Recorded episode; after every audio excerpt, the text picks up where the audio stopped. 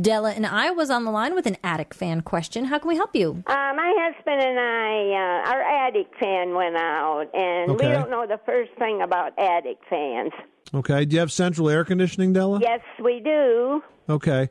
Um, how old is your house? It's like 35 years old, 40 maybe. And what kinds of roof vents do you have? We have a slanted all one roof.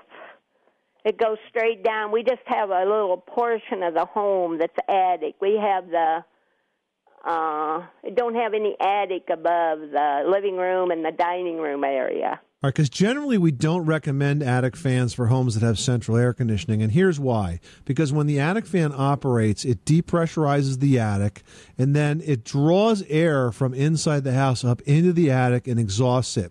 So what that oh. does is kind of rob some of your air conditioning, because most attic fans are overpowered for the attic spaces that they're in. A better approach is just to use passive vents, where you have, say, ridge vents that go down the peak of the roof, and soffit vents at the- that.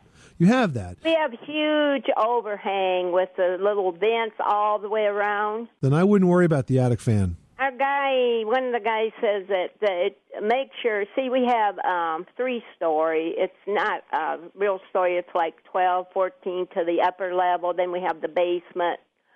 We have the basement, first floor. Then all of our bedrooms and guest rooms is up on the third level. But it, we thought it would be cooler to, to get that hot air out of the attic.